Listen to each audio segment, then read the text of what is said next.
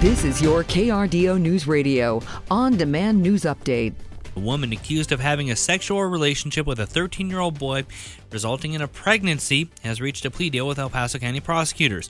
Andrea Serrano pleaded guilty yesterday to one count of incest. That is, of course, different from the original charging documents, saying that the charges were sexual assault by a person in a position of trust along with child sexual abuse.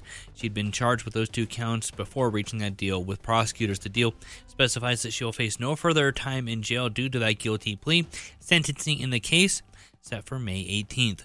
New police records show investigators found hundreds of child porn images on a Fort Carson soldier's phone. It's an update to a story we brought you earlier this week here on KRDO News Radio. Staff Sergeant Joseph Smith remains on active duty but now facing 2 felony charges. The investigation into Smith began with a cyber tip back in August. The tip said that Smith had a blog often containing pornographic images of children. In January, investigators obtained a search warrant for Smith's home in Fountain. When asked about the blog, Smith denied ownership, telling investigators in part, to his knowledge, he did not look at it intentionally but may have stumbled across it. When investigators gained access to his phone, they found 500 digital images and videos containing child pornography. As of this morning, Smith is out of the El Paso County Jail on $6,000 bond. The El Paso County Sheriff's Office says a second young person has died as a result of a shooting in Falcon. The shooting was reported on February 5th. At a home on Point Reyes Drive. One person died in the hospital immediately after the shooting, while 4 others were injured. No information about when the second victim died was released. The case is still under investigation. So far, no suspects have been publicly identified. A driver involved in a deadly Colorado Springs crash is now facing charges. The Colorado Springs Police Department says Stephen Rowland has been charged with multiple counts of careless driving and other traffic-related charges. Investigators say Rowland was driving his truck on Austin Bluffs Parkway January 20th when he hit a Honda driven by Wolfgang Lampert. Lampert died of his injuries 2 days after the crash. Rowland will be arraigned in April.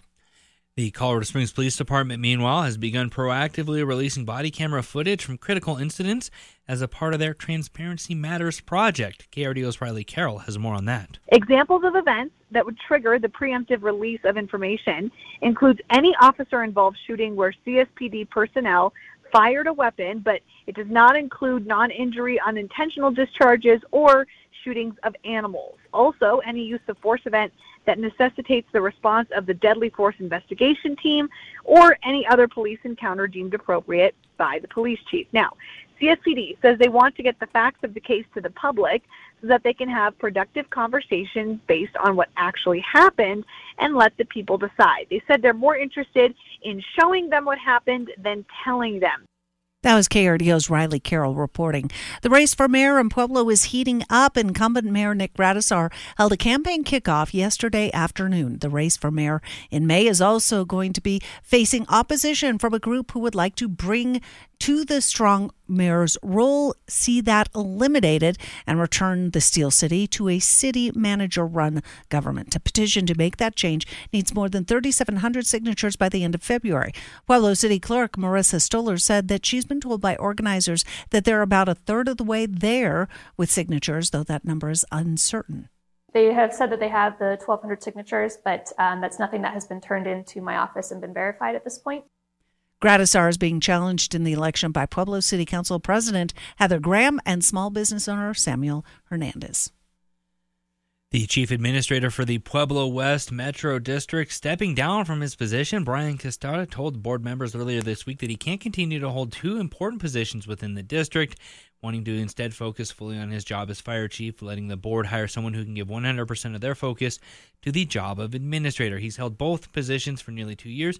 Castada hopes that someone who lives in the community will step up to take over that role long term. I think we benefit completely by having someone who wants to stay here.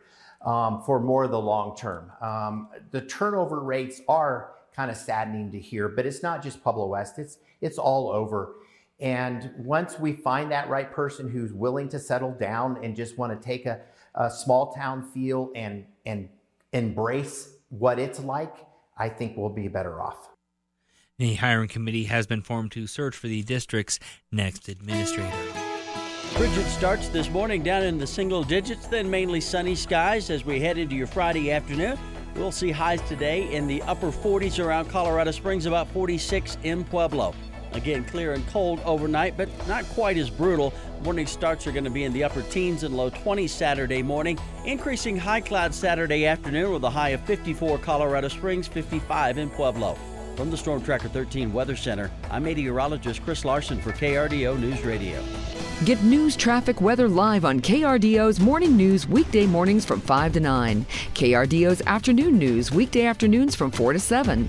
On KRDO News Radio or anytime at KRDO.com.